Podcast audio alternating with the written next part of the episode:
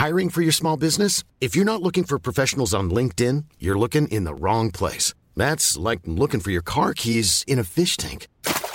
LinkedIn helps you hire professionals you can't find anywhere else, even those who aren't actively searching for a new job but might be open to the perfect role. In a given month, over 70% of LinkedIn users don't even visit other leading job sites. So start looking in the right place. With LinkedIn, you can hire professionals like a professional. Post your free job on linkedin.com slash people today.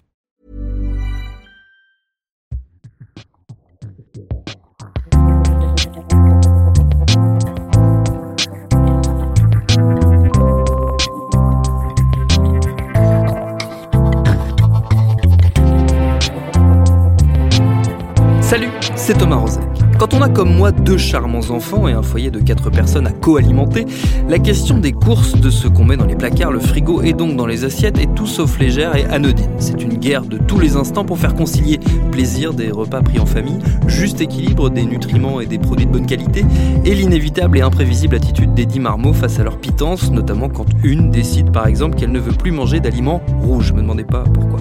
Bref, au-delà de cet aspect tout à fait personnel, l'interrogation sur nos modes de consommation est communément partagée. Et elle se ressent sur toute la filière qui va des agriculteurs à nos estomacs, avec au milieu la grande distribution, les hypermarchés dont on nous répète depuis une dizaine d'années que le modèle, jadis hégémonique, était à bout de course, fini, menacé.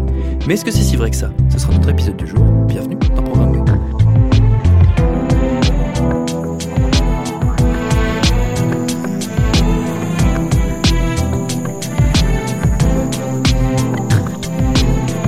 Déjà posons les termes de la discussion, parce que derrière une expression aussi imprécise et sensationnaliste que crise des hypermarchés, il y a forcément une réalité plus complexe. Donc j'ai passé un coup de fil à un spécialiste du sujet, Olivier Dover, expert de la grande consommation qu'il suit depuis une vingtaine d'années, et je lui ai demandé tout simplement, quand on parle de crise des hyper, on parle de quoi?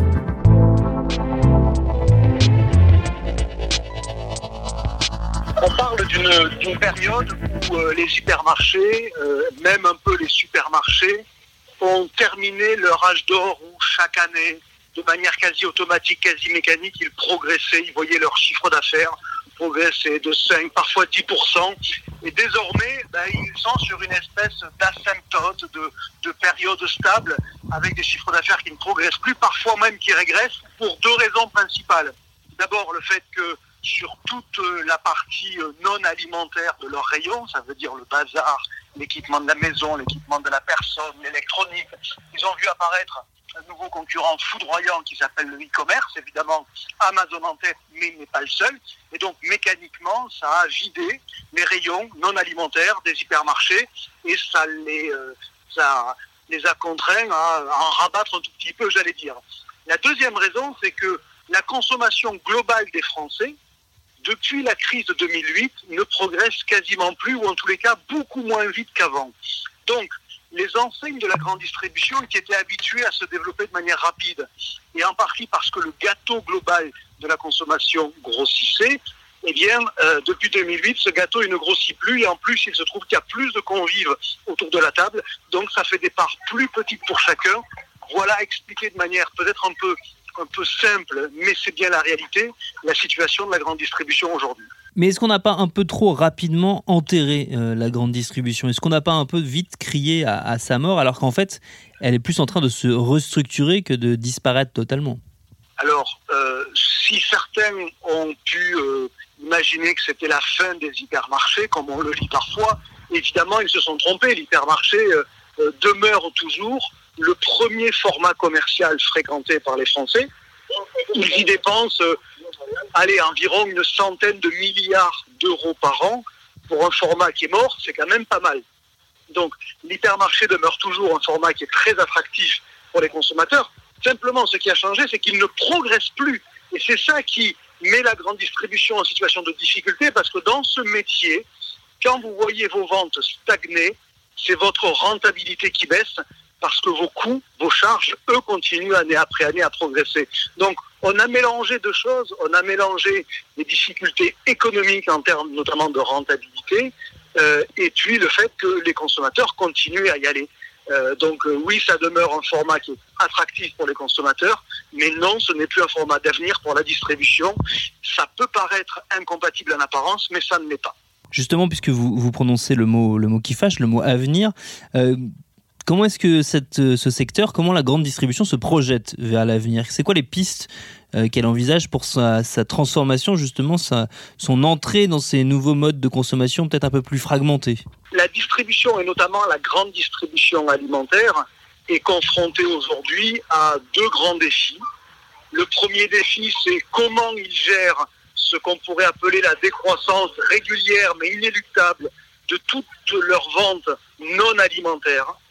Il faut savoir qu'historiquement, un hypermarché, c'était euh, presque moitié-moitié alimentaire et non alimentaire.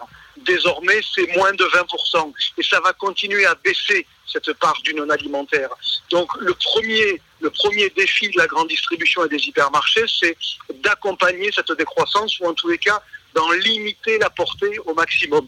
Et parmi les initiatives, euh, celles que l'on voit poindre et qui se développeront inévitablement, c'est ce qu'on appelle, c'est un peu technique, mais la cornerisation. La cornerisation, ça veut dire que dans les hypermarchés, on va mettre des corners d'enseignes spécialisées à la place des rayons de l'hypermarché. Un exemple, parce qu'il existe déjà, il y a deux carrefours en France, dans lesquels le rayon électronique de Carrefour classique a été vidé et remplacé par des rayons qui sont tenus et signés par Darty. Et donc, ce faisant, euh, les consommateurs ont accès dans l'hypermarché à une enseigne qui est plus spécialisée, qui leur inspire plus confiance que Carrefour pour y acheter par exemple une cuisinière ou une machine à laver. Donc ça, c'est le premier défi des enseignes, c'est sur le non alimentaire de limiter au maximum le recul qui est de toute façon inéluctable. Le deuxième défi, lui, il porte sur l'alimentaire. Euh, sur l'alimentaire aujourd'hui, les consommateurs ont euh, la fâcheuse habitude, manie, en tous les cas pour les hypermarchés, de fragmenter leurs achats, c'est-à-dire euh, non plus d'aller uniquement à l'hypermarché une fois par semaine, mais de continuer sans doute à y aller, mais en achetant plutôt moins et en allant compléter chez le primeur, si vous êtes sensible à la qualité des fruits et légumes, ou chez le boucher, si c'est la viande qui vous intéresse plus particulièrement, ou dans des boutiques de produits locaux, si c'est ce que vous, recherchez.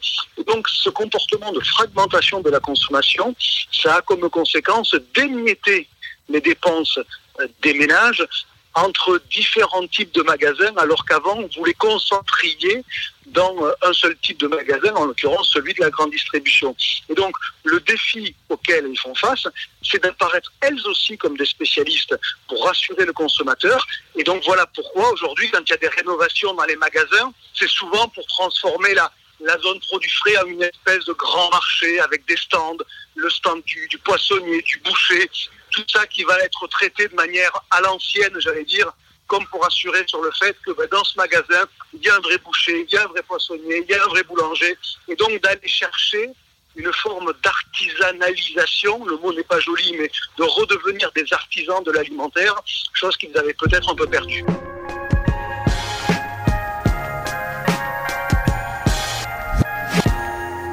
Pour pousser encore plus loin notre réflexion, j'ai invité Pascal Ebel à venir en discuter. Pascal Ebel, elle est directrice du pôle consommation et entreprise du CREDOC, c'est le centre de recherche pour l'étude et l'observation des conditions de vie. Autant dire qu'elle maîtrise assez bien le sujet. Et je vais demander pour commencer si le modèle des hypermarchés était encore adapté vu l'évolution de nos modes de vie.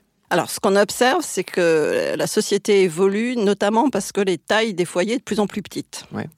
Donc les gens vivent de plus en plus seuls, hein. même les jeunes s'installent euh, seuls avant de se mettre en couple, il y a moins d'enfants, et puis surtout la société vieillit.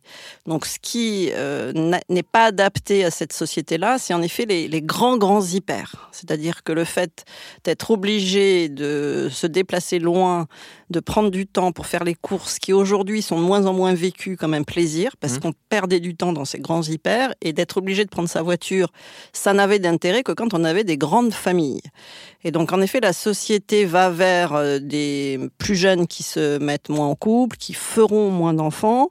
Et, donc, ça correspondait à une génération qui est la génération mai 68, qui est partie très tôt de chez ses parents, qui a eu plus d'enfants en moyenne que ce qu'en auront euh, les jeunes, et qui, elle, a adoré ce modèle-là. Hmm. Mais aujourd'hui, ils ont 70 ans. Donc en effet, ça fait 10 ans que ces générations-là, cette génération qui est née avec ce modèle-là, ne va plus dans un hyper, puisqu'ils ont plus d'enfants à la maison, qu'ils ont euh, démographiquement, ils sont rentrés dans les centres-villes.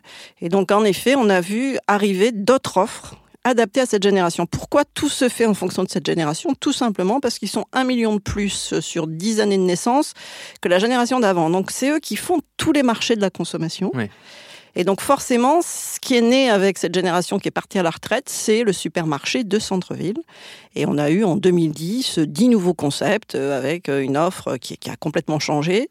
Et donc c'est quand même euh, la fin des hyper date d'il y a une dizaine d'années et est né de nouveaux, de nouvelles façons d'acheter. Donc à la fois pour ces personnes plus âgées qui euh, sont plus que un ou deux, qui ont du temps pour faire leurs courses. Donc, euh, ça suffisait des petites surfaces, mais aussi, euh, de nouveau, des petits commerçants, des artisans commerçants qui vont répondre avec plus de qualitatif. Et c'est un peu pour ça qu'on a euh, cette baisse des hyper, mais aussi euh, l'arrivée de grands spécialistes pour quand même les familles qui existent. Et donc, par exemple, euh, du fruit et légumes, grand frais, ça n'existait pas il y a dix ans.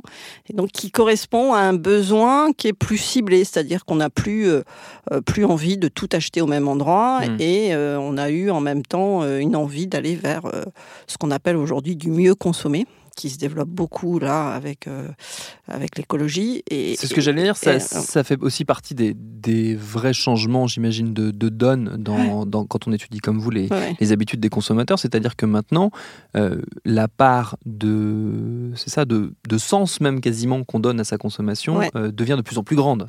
Tout à fait. Ce qu'on observe vraiment, c'est que malgré la reprise économique là depuis 2014, c'est que malgré le fait qu'on ait un pouvoir d'achat qui a augmenté là, notamment en 2019 puisqu'il y a eu des primes en début d'année, c'est que on consomme moins que ce qu'on pourrait. Hmm.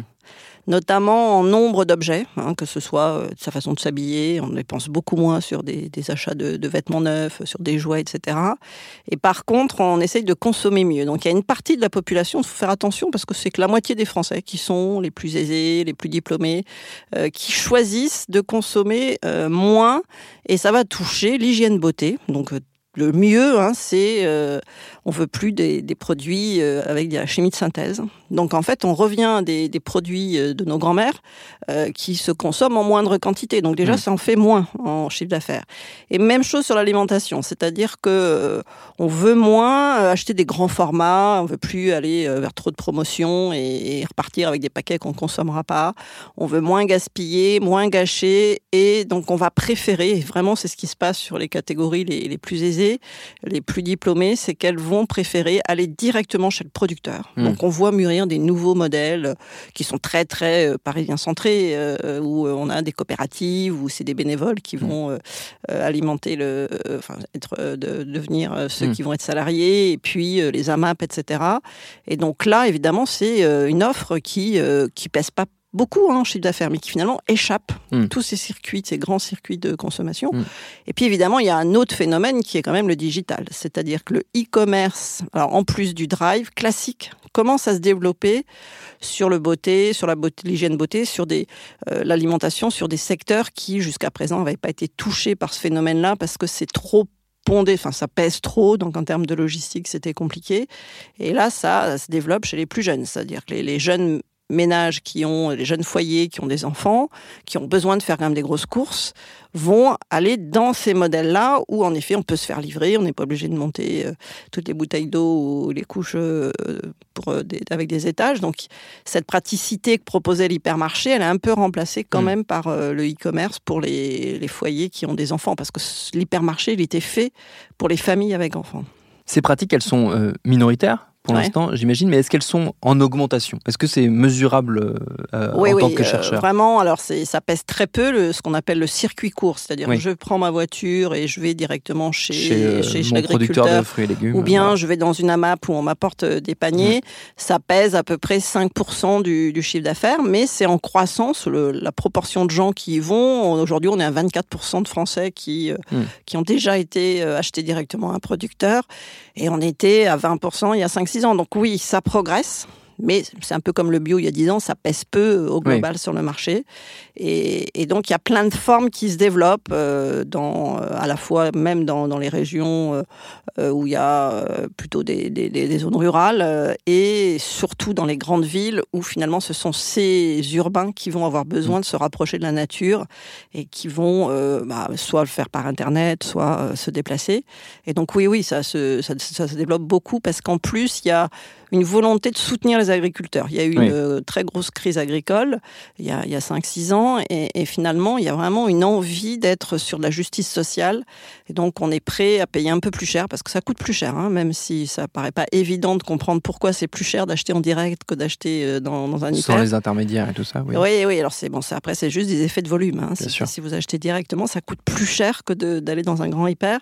Donc, on est prêt à payer plus cher quand il y a une juste rétribution, c'est-à-dire qu'on mm. est sûr que le producteur arrive à vivre et qu'il n'a pas un, salaire euh, faible. Donc, euh, on a alors à la fois sur ça, mais aussi euh, parce que toutes les marques qui sont développées, où on, je vous cite une marque et c'est qui le patron, mais il y a d'autres exemples. Là, ça se développe très fortement. On n'imaginait mm. pas que ça prendrait autant d'ampleur. on est prêt à payer plus cher si on est sûr que le producteur de lait aura bien un euro au litre euh, et, euh, qu'il arrivera à vivre de, ce qu'il vend. Finalement, est-ce qu'on ne va pas assister à un, éclatement euh, du, système de, du commerce, tout simplement, qui va se retrouver en une, galaxie de petites niches, chacun, chacune adaptée au mode de vie des uns et des autres, plutôt qu'un modèle, on va dire, global qui était celui de l'hypermarché. Oui, tout à fait. Vous avez bien résumé les choses. On avait peut-être une clientèle d'ailleurs qui était plutôt assez monolithique, hmm. qui allait dans ces hyper. Et ce qu'on observe, c'est que la société se fragmente de plus en plus, et même sur l'alimentation. C'est-à-dire qu'avant, on avait peu de, différenciation sociale sur le, le, contenu des assiettes. Et là, on voit bien qu'il y a quand même ce mouvement écologique qui pousse à une fragmentation des clientèles une partie, une moitié de la population veut aller vers euh, des modes très très écologiques. Hein. On n'a jamais vu euh, la préoccupation environnementale aussi forte que là en 2019. Hein. Ça a pris euh, hmm. plus, plus 14 points en deux ans. Et donc toute cette partie de la population qui veut défendre l'environnement veut une offre différente. Donc une offre qui soit plus naturelle, une offre qui soit plus proche d'eux. Et, et, donc on va avoir une segmentation des circuits de distribution comme une segmentation des produits aussi. C'est-à-dire que d'avoir des produits qui arrivent dans les magasins qui sont euh, soit défendre un juste prix, soit à être sans, euh, zéro pesticide, etc. Hmm. On n'a jamais vu autant sur tous les secteurs de, de segmentation euh, de, produits aussi. Et donc oui, sur la façon de consommer, on est passé de 80% des volumes qui étaient dans les hyper. Aujourd'hui, on est à 60, 65. Hein, Ça ne fait que baisser hmm. depuis une quinzaine d'années. Et donc, en effet, le, le 30% euh, qui se vend ailleurs que dans les hyper et les super, en fait, c'est euh, plein plein de petits modèles. Donc il y a quand même, par exemple, les commerçants artisans, les artisans commerçants qui hmm. n'avaient fait que baisser, qui remontent. Les marchés forains. Alors les marchés forains, euh, c'est remonté pendant la, la crise 2008-2009. Et bon, et là, ça, ça rebaisse un peu, mais c'est un peu ces modèles-là. C'est-à-dire hmm. qu'on veut rencontrer le commerçant qui va vous rassurer sur euh, ce que vous consommez pour l'alimentation, ou bien on veut aller vers des, des, nouveaux magasins. Euh, dans la beauté, on a ça, où on a du vrac. C'est-à-dire hmm. qu'on va vers des magasins où il n'y a plus de plastique du tout. Donc, euh, on veut pouvoir complètement valider un petit peu toutes nos convictions pour une partie de la population sur je fais un petit geste pour hmm. la planète.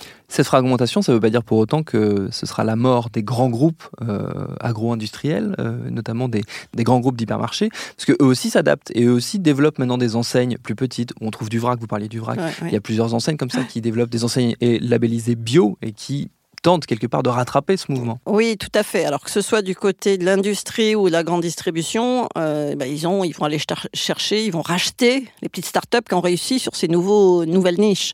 Et bon, ils ont un petit peu attendu sur le bio. Hein. Ça a pris du temps avant qu'à la fois les grandes industries, les grands industriels rachètent des marques bio, comme Danone l'a fait sur le bio, ou pour que euh, un grand Carrefour ou euh, un Auchan se mettent à, à, faire des magasins spécialisés bio. Ils ont, ils ont, ils ont tardé, mais c'est ce qui est un petit peu a aussi fait de la croissance sur ces marchés-là. Euh, et euh, mais ils sont quand même les grands grands groupes sont quand même malins, c'est-à-dire mmh. qu'on n'a jamais vu euh, ces grands groupes avoir autant de difficultés financières, tout simplement parce qu'ils sont très très grands. Donc avant de bouger et les changements sont beaucoup plus rapides qu'il y a 30 ans. C'est-à-dire qu'on n'a jamais vu bouger aussi vite les façons de consommer. C'est-à-dire que c'est pas essentiellement le digital, c'est vraiment l'écologie. Hein. C'est-à-dire que ce mouvement qui évidemment touche le bien-être animal, donc ce qui se passe par exemple sur les œufs, vous pouvez plus acheter aucun, aucun œuf, hein, les œufs à manger, euh, qui viennent de poules en cage. Ça n'existe plus. Il y a cinq ans, avait que ça sur le marché. Donc les, les, changements sont beaucoup plus rapides et les grands groupes ont beaucoup plus de mal à le faire eux-mêmes. Donc soit ils vont racheter un petit, un petit producteur ou euh, un petit distributeur qui s'est mis sur cette niche-là. Euh, mais euh, ils, voilà, ils, ont, ils ont du mal à suivre le mouvement et les plus agiles sont quand même les, les petits. C'est-à-dire que, les, en tous les cas, dans l'industrie, les, grosses PME, s'adaptent plus vite que les très grosses entreprises.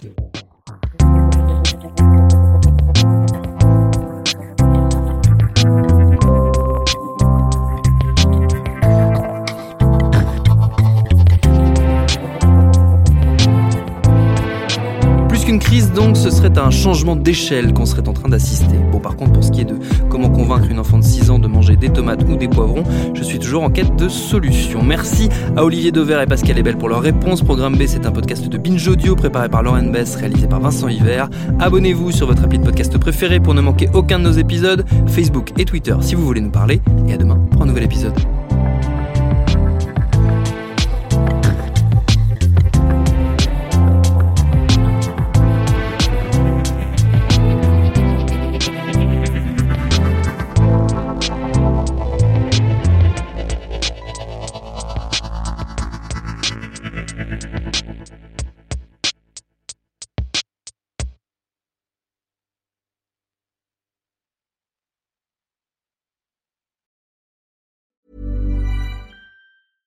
Imagine the softest sheets you've ever felt. Now imagine them getting even softer over time. That's what you'll feel with Bowl and Branch's organic cotton sheets. In a recent customer survey, 96% replied that Bowl and Branch sheets get softer with every wash. Start getting your best night's sleep in these sheets that get softer and softer for years to come. Try their sheets with a 30-night guarantee. Plus, get 15% off your first order at bowlandbranch.com. Code BUTTERY. Exclusions apply. See site for details.